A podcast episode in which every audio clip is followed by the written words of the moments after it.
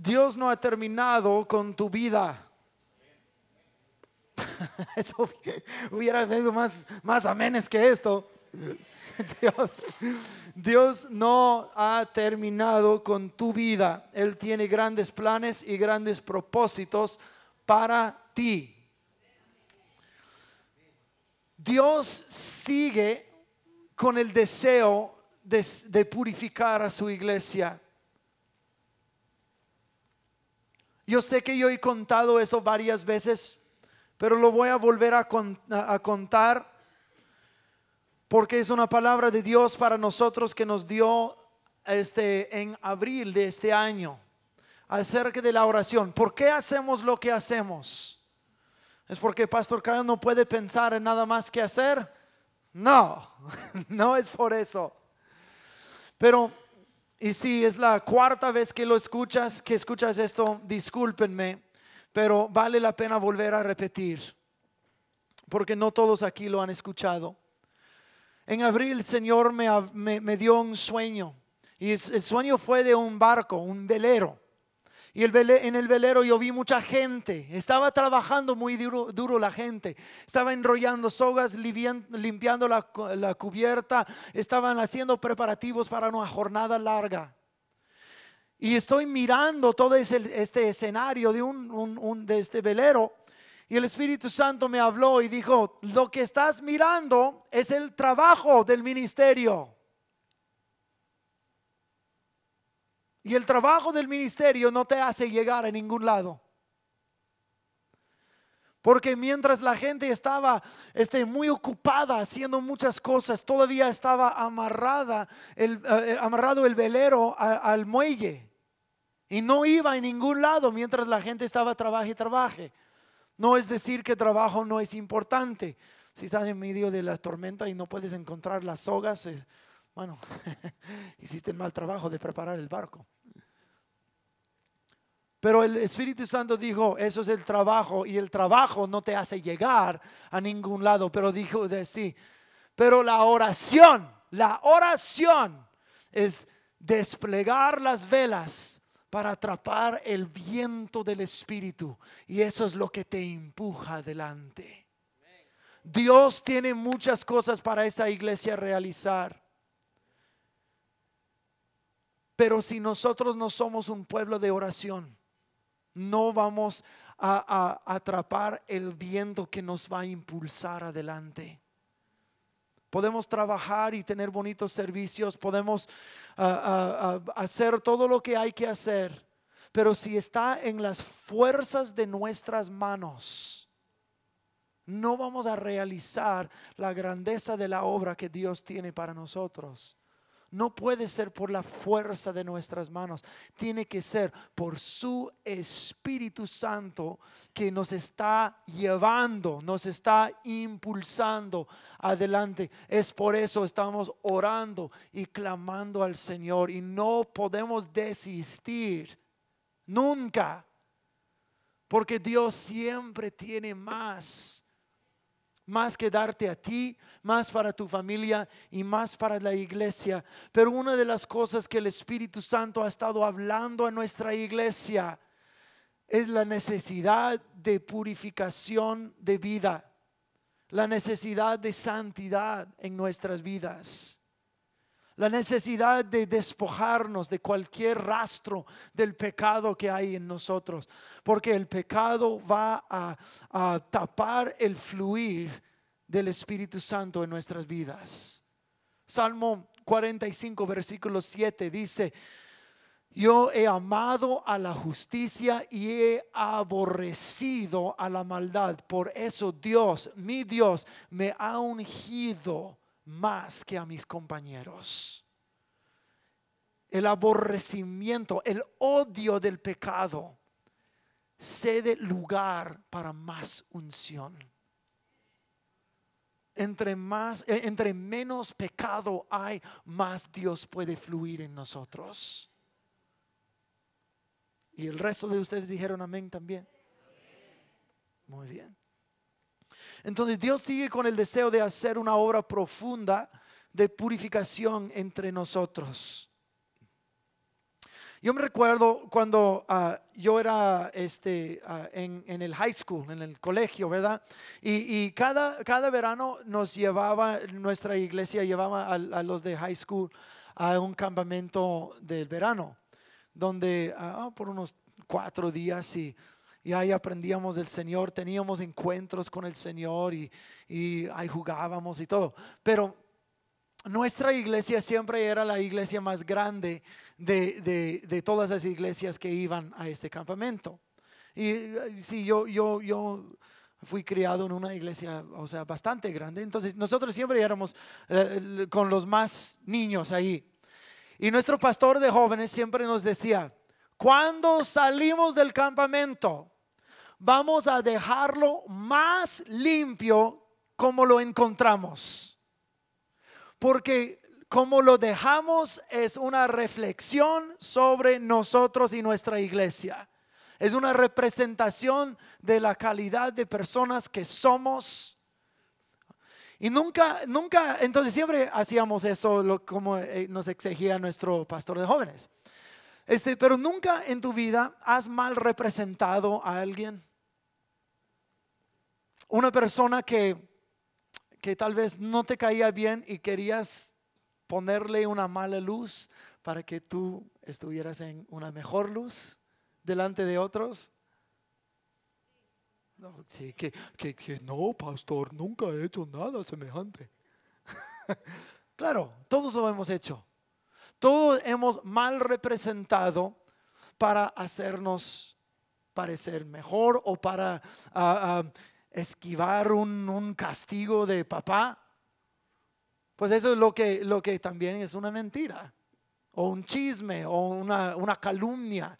Es una mala representación de una otra persona para que tú quedes mejor. Todos saben lo que estoy hablando, ¿sí? Porque me están mirando como que se están por arrullarse. No, Dios mío, que, no.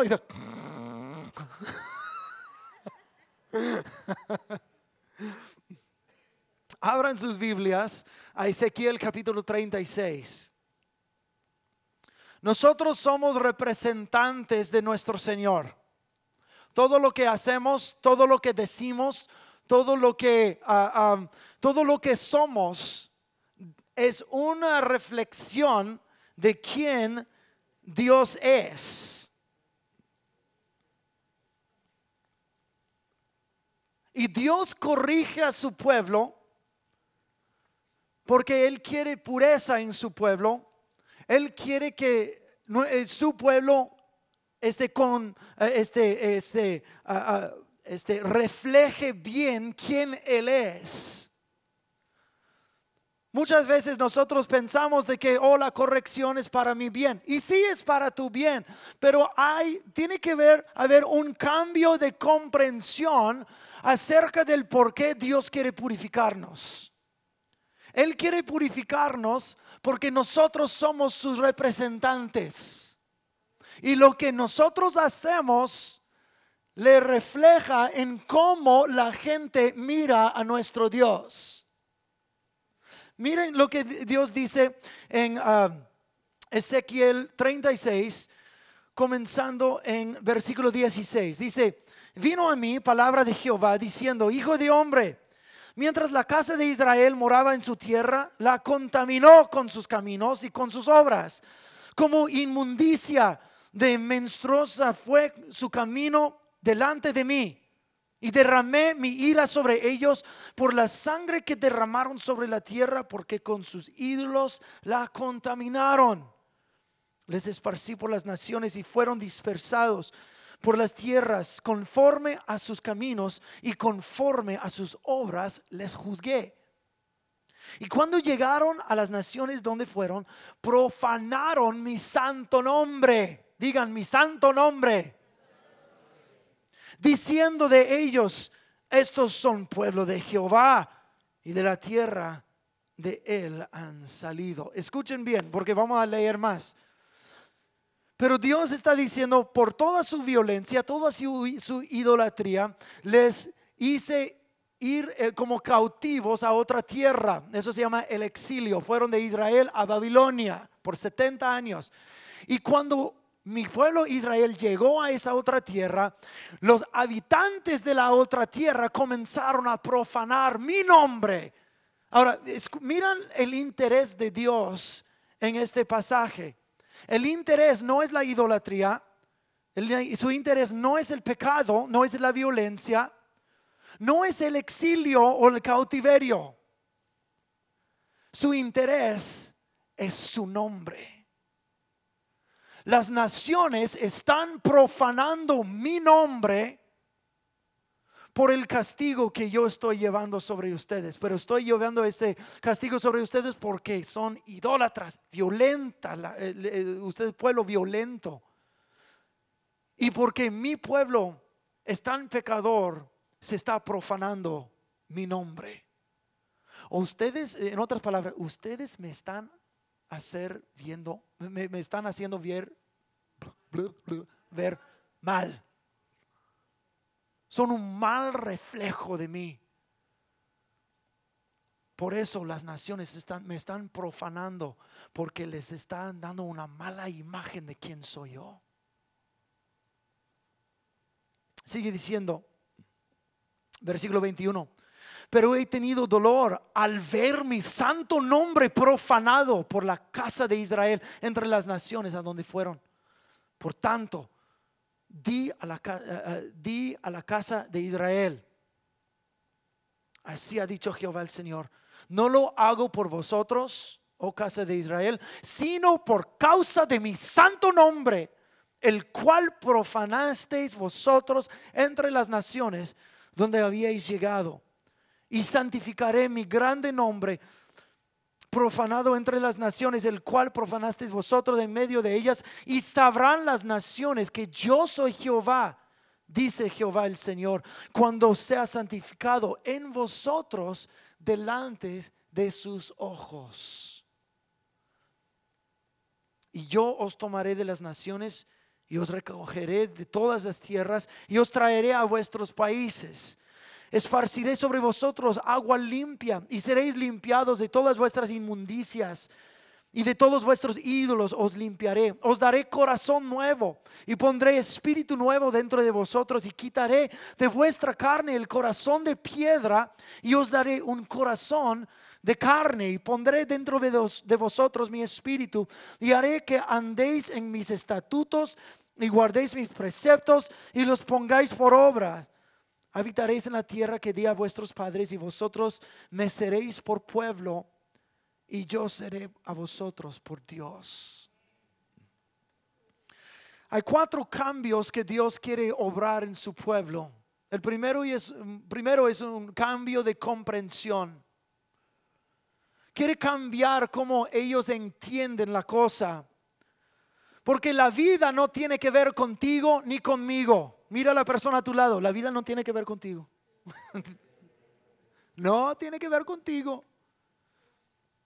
Maru, estás ahí sentada sola. Mira, Maru, la vida no tiene que ver contigo. es que te vi que no volteas a nadie. Aquí, yo soy tu compañero. este, la vida no tiene que ver con nosotros. Tiene que ver más con Dios que con nosotros. Nosotros fuimos creados para Él, no Él para nosotros. Nosotros para Él, para su gloria. Y uno de los grandes misterios de Dios es que Él nos invita a compartir en su gloria, compartir en su presencia, compartir con la majestad de quien Él es. Nosotros fuimos creados para Él. Es por el mismo nombre de Dios, su honra, su gloria, su santidad. Es porque Dios ha castigado y está en proceso de restaurar a su gente. Sí, Él ama a su gente, pero claramente lo dijo al profeta Ezequiel. Dijo, di en la casa de Israel, no es por ustedes que estoy castigando y restaurando. No es por tu bien, sino por el bien de quien soy yo y mi nombre, para que yo no sea profanado en la tierra. Wow. Ese es un, cambio de paradigma. Yo pensé que Dios hizo todo para mí. No, Dios no hace todo para ti porque tú no eres el centro del universo. Dile a la otra persona a tu lado, no eres el centro del universo. ya me lo devolviste. Gracias, Maru. De vez en cuando necesito ese recordatorio. Entonces, el castigo de Israel vino porque ellos estaban profanando a Dios, pero Dios quería restaurar su nombre sobre la tierra. Y el castigo fue por una mala representación de quién Dios es por medio de la gente que Él llamó para ser suyo. En Job capítulo 22, el último capítulo del libro de Job, si nunca has leído el libro de Job, es un libro muy interesante. Un día vamos a hacer un estudio de eso, pero en esta noche no. Pero en lo corto es que Dios, Dios afligió o permitió que Job fuera afligido. Y tenía unos amigos que le rodearon y se sentaron con él en su miseria y comenzaron a darle consejos y dijeron, Job, Dios te está castigando porque has de ser un pecador. Y así dijeron todos has de ser un pecador. Y él, decía, yo no hice nada, mi justicia y mi integridad está intacta delante de Dios. Y no, no, no, no, que sabemos que Dios solo juzga a los pecadores, entonces has de ser pecador. Esto en sí es otra predicación. Es una mala forma de pensar también. Pero al final, Dios vindica a Job y está por castigar a sus amigos. Y dice esas palabras, estoy enojado con estos amigos porque ellos no dijeron de mí lo que es verdad. No, estaban, eh, no estaba Dios enojado porque le estaban aumentando la miseria de Job. No estaba enojado ah, por X razón. Estaba enojado porque no dijeron la verdad de quién Dios es. Estaban profanando su nombre. Y Job oró por ellos y, y Dios los perdonó.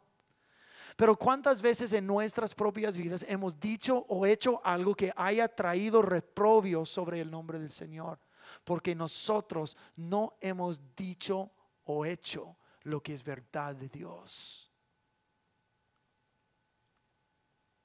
Aún en los momentos solitarios, en los momentos cuando tú piensas, mira, hay gente alrededor y puedo decir algo hacer algo y yo sé que nunca más voy a volver a esa gente. Y ellos no saben que soy cristiano, no saben mi nombre, no saben mi, no conocen mi cara. Entonces yo puedo decirlo o hacerlo. Y yo sé que nadie va a saber porque esa gente jamás me va a volver a mirar. ¿Cuántas veces hemos hecho algo así? Escuché la historia de un pastor, de, en verdad es una persona que yo conozco. Pero este pastor era eh, un, líder de adoración en su iglesia. Estaba, eh, este, estaba por llegar tarde a la iglesia. y, había una persona que iba muy lento enfrente de él. Entonces él estaba muy apresurado, muy enojado. Entonces ya le hizo, este, lo, lo rebasó y cuando lo rebasó le, le dio el dedo. El, pastor lo hizo. Claudia, ni se te ocurra hacer eso. como, como líder de la adoración, ¿verdad? Entonces, le dio el dedo y...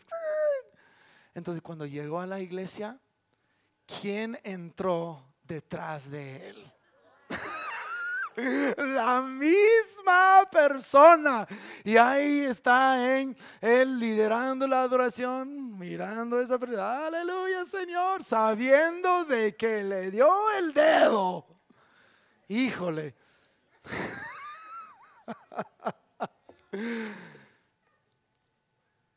¿Qué había de pensar esta persona? ¿Qué había de... Este es un pastor este está liderando la adoración. Y lo que me acaba de hacer, nadie más lo sabe, pero yo sé. qué mal reflejo, mala, mala representación de quién Dios es. Sabiendo de que lo podía esconder porque pues cuántas personas rebasas en, la calle que nunca más los vuelves a ver, pues casi todas. Pero este no. Resta, entonces, el castigo que Dios derramó sobre Israel es porque ellos profanaron su nombre, fueron mala representación de quién Dios es. Pero por la misma razón, Dios restaura a su gente, no solo castiga o corrige, Él restaura. Él los restaura porque cuando ellos fueron desenterrados o desarraigados de su tierra y llevados a Babilonia, y los babilonios dijeron, esos son los israelitas. ¿Y quién es su Dios? Jehová, nosotros somos más que Jehová porque nosotros derrotamos a su gente, nosotros profanamos su tierra, nosotros tenemos su pueblo, entonces, ¿quién es Jehová? Entonces, ahora su nombre doble profanado por su propio pueblo y ahora por las naciones. Pero Dios dice, yo voy a restaurarles para que las naciones vean qué tipo de carácter tengo yo y qué tipo de poder. Puedo tomar un pueblo infiel y pecador, castigarlo y volverlo a restaurar para que no tenga nada más que decir de mí. Wow. Wow. Entonces, ¿para qué Dios corrige a su gente? Corrige a su gente por la honra de su nombre no solamente para tu bien. Él nos corrige para que nosotros no seamos una mala representación de quién Él es en pensamiento, en dicho o en hecho. Y luego cuando Él perdona y restaura, nosotros habiendo aprendido nuestra lección, él dice, mira ahora la persona que yo tengo aquí. Sí, le, hice pasar por un tiempo difícil, pero para que aprendiera quién soy yo. Ahora le voy a mostrar la otra parte de mí, le voy a restaurar. Y va a ser mejor que nunca, más pura y una, una representación actual de mí cuando antes no. ¿Me están entendiendo? Eso es muy profundo. Nosotros necesitamos un cambio de comprensión. También necesitamos un cambio de perspectiva. Tiene que haber un cambio de la manera en que nosotros le percibimos a Dios. En Números capítulo 20, este no vamos a leer toda la historia, pero ah, ah, ah, cuenta la historia de Moisés. Y otra vez, después de años y años en el desierto, el pueblo de Israel comenzó a murmurar otra vez. Y dice, ¿para qué, nos trajo, ¿para qué nos trajo aquí Dios? Para matarnos de sed. tenían sed y no había agua en el desierto. Entonces Dios dijo a Moisés y a Aarón, y dijo, ustedes convoquen a la gente, miren esta piedra aquí, hablen a la piedra y agua va a salir. Moisés ya estaba harto con el pueblo de Israel, hasta aquí estaba con Israel. Entonces, en vez de hablar a la roca, comenzó a hablar a la gente. Y habló a la gente, pero palabras se entiende por el pasaje que está bien enojado. Se pone de rebeldes y comienza a darles duro. Y luego, en vez de hablar a la roca, tomó su vara y pa, pa, le dio a la roca y de todas maneras agua salió. Y Moisés por su enojo hizo algo que disminuyó lo que Dios quería que la gente viera e entendiera de él. El cargo que Dios tuvo en contra de Moisés fue grande. Después de este episodio, en vez de obedecer lo que Dios, no hables a la gente, habla a la roca. Habló a la gente y ¡pam! dio a la roca dos veces. Y Dios le dijo eso a Moisés y, dijo, por lo que has hecho, no vas a entrar en la tierra prometida. Híjole, después de 40 años con este pueblo y luego eh, ya a un paso de la tierra prometida que yo he esperado cuatro décadas por eso. Y Dios dice, por lo que hiciste, no te voy a dejar entrar. híjole, wow. Y dice así, por cuanto no me creyeron y no santificaron delante de los hijos de Israel mi nombre no me santificaron delante de ellos. No les mostraron lo que yo quería que yo, que, yo quería que ellos vieran de mí. El proveedor misericordioso que soy, en vez les diste duro, me desobedeciste por tu enojo. Ustedes, tú y Aarón, fueron malas representantes de mí no me santificaron delante de ellos. Ahora tienen causa de profanarme. Por eso no van a ver la tierra prometida. Wow. Eso es duro. Nosotros tenemos que tener una nueva perspectiva de quién Dios es. Nosotros nos, no, eh, nos comportaremos según la misma forma en que nosotros le percibimos a Dios. Si nosotros le percibimos a Dios como que está un Dios lejos en el más allá, desinteresado, o, un Dios que de veras no respalda lo que dice porque yo me he encontrado en mucho pecado y hasta ahora no me ha castigado. Entonces te vas a comportar conforme. Dios no es quien dice que es. Entonces yo puedo seguir con lo que yo quiera. Pero si tú tienes una percepción cambiada de quién Dios es, Dios es santo, Dios es puro, Dios es grande, Dios es juez y Dios siempre respalda su palabra. Entonces yo me voy a comportar de una forma muy diferente. Yo no soy ningún novato al pastorado. Yo he estado en iglesia toda mi vida y he sido un pastor por Ah, casi 13 años. Y nosotros hemos visto muchas cosas, Teresa y yo, hemos visto muchas iglesias, hemos conocido muchos pastores y hemos escuchado muchas historias de pastores que roban la ofrenda, estafan a la gente, se acuestan con las mujeres en la congregación. Y cada una de esas historias me rompe el corazón.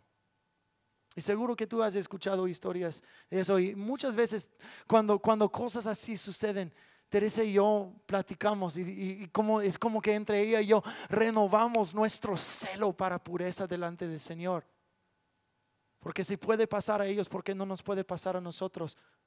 Entonces por eso, Señor, nos renovamos.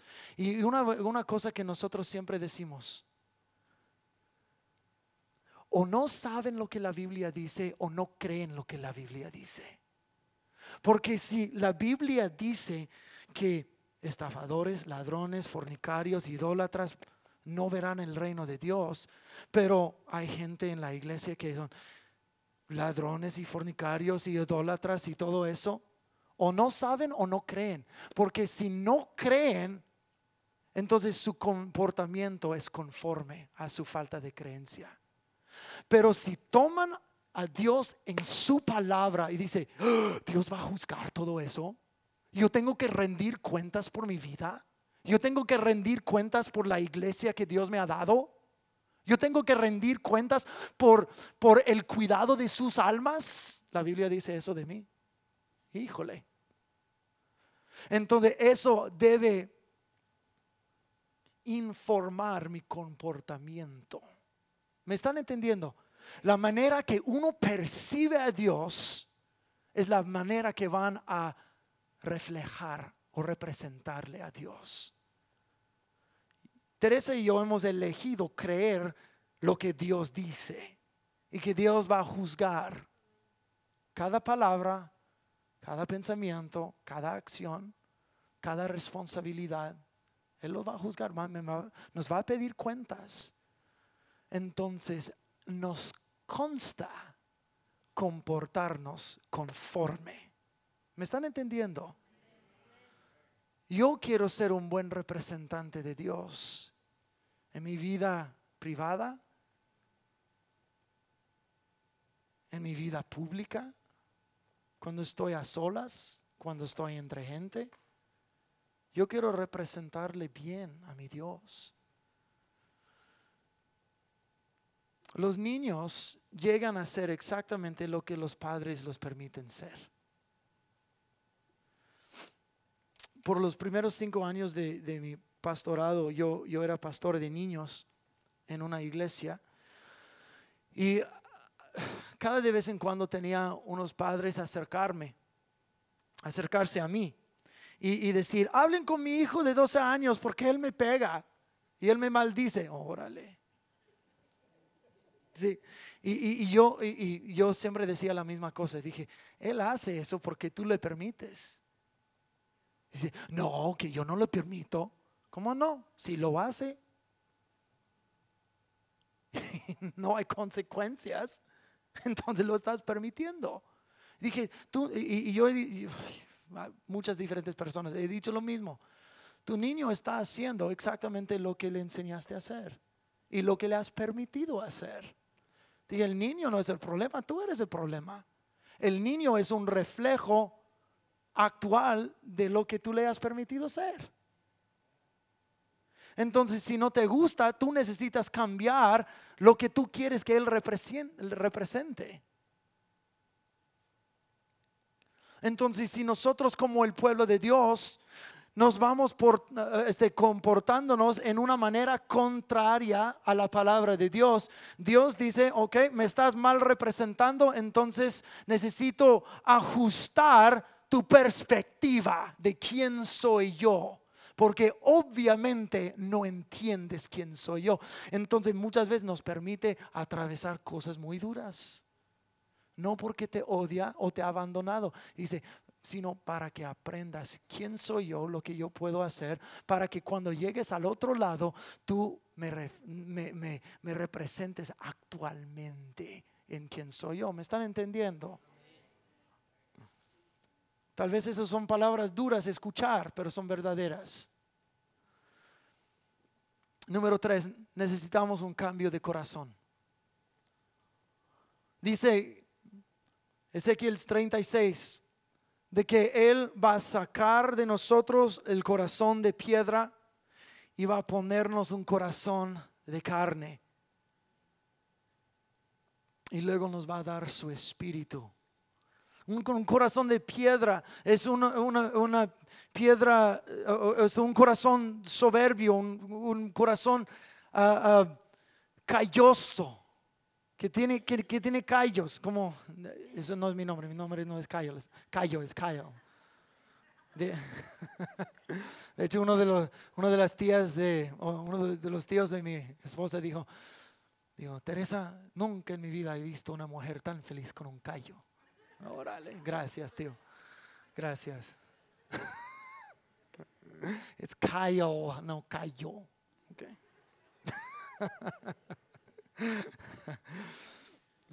Pero un corazón de piedra es un, corazón que ya ha perdido su sensibilidad. Entre más uno peca, menos sensible al pecado es. Más rebelde, más soberbio, más dispuesto al pecado. Y un corazón duro y soberbio nunca va a crecer. Nunca tampoco va a ser sensible a lo que Dios quiere hacer o decirte. Pero un corazón de carne, un corazón blando, un corazón dócil, un corazón formable y enseñable. Este corazón, Dios no tiene límite de lo que puede hacer con una persona así. Dios dice, quiero cambiar tu comprensión, quiero cambiar tu perspectiva, ahora quiero cambiar tu corazón para hacerte la persona quien yo quiero que tú seas. Y por, por último, quiere cambiar nuestros valores. Las cosas que nosotros ah, ah, valoramos en nuestras vidas. Abre a Filipenses capítulo 2. Ezequiel 36 dice, y luego pondré mi espíritu sobre ustedes para que, escuchen, para que anden en mis estatutos. Voy a cambiar tu corazón y voy a poner mi espíritu para que me obedezcan, para que puedan obedecerme. Y miren lo que dice en Filipenses capítulo 2, comenzando versículo 12. Dice, por tanto, amados míos, como siempre habéis obedecido, no como en mi presencia solamente, sino mucho más ahora en mi ausencia, ocupaos en vuestra salvación con temor y temblor. Porque Dios es el que en vosotros produce así el querer como el hacer por su buena voluntad. El cambio de valores indica que nos estamos ocupando de nuestra salvación, o sea, con las cosas que a Dios le agradan, que las cosas que nos ocupamos, con que nos ocupamos, son las cosas que tienen valor eterno, que Dios valoriza.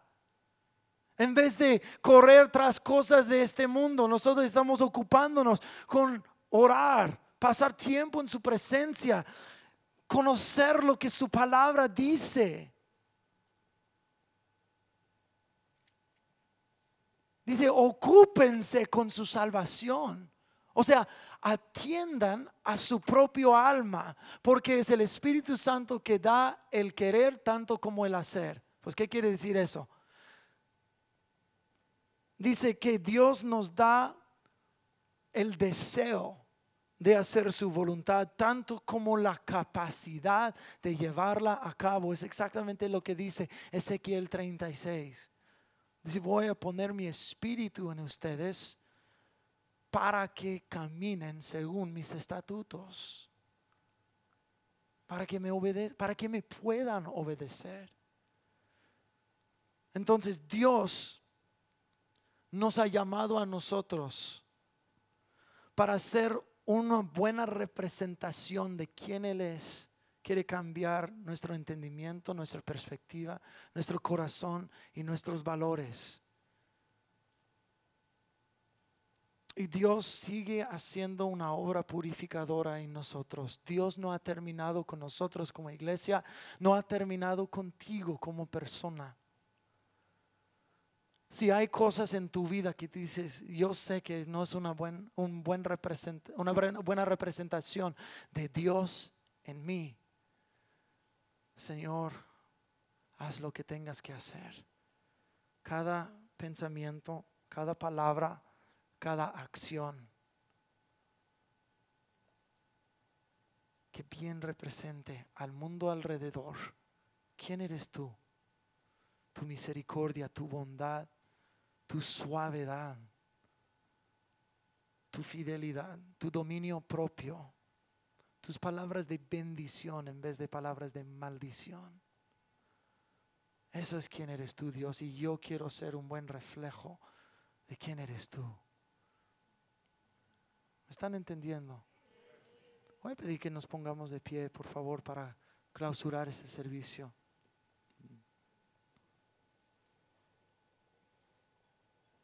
Señor Jesús, nosotros te pedimos de que tú arranques de nosotros cualquier cosa que no debe estar, cualquier cosa que mancha el reflejo de tu imagen en nosotros, cada cosa que pueda distorsionar cómo la gente te percibe cuando nos miran a nosotros, en palabra o en hecho Perdónanos, Señor. Purifícanos, Señor. Límpianos, Señor. Nos arrepentimos, Señor.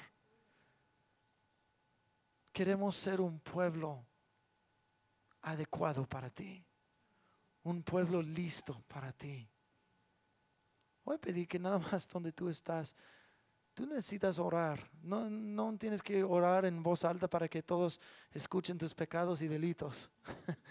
Pero Toma un momento con el Señor.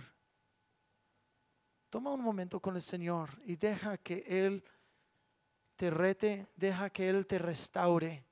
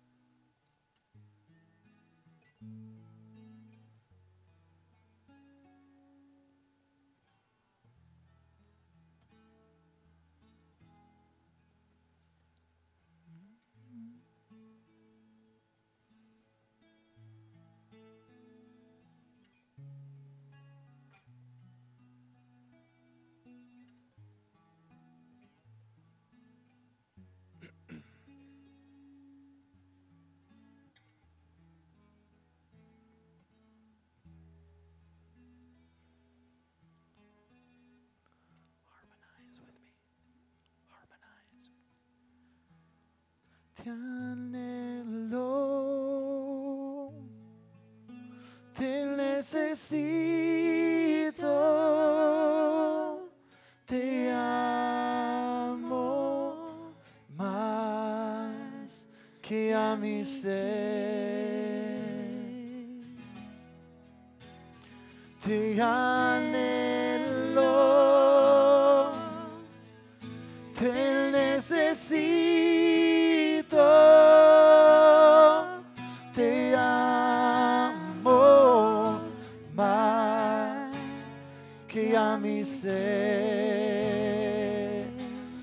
Cantemos juntos, yo te busco.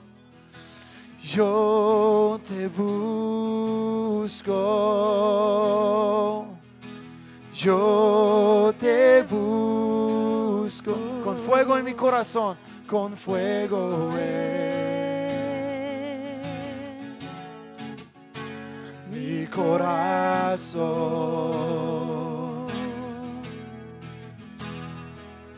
Y yo te.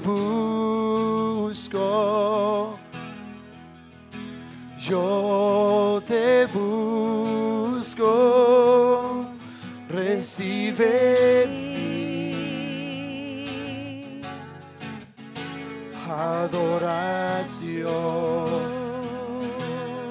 Te anhelo, te anhelo,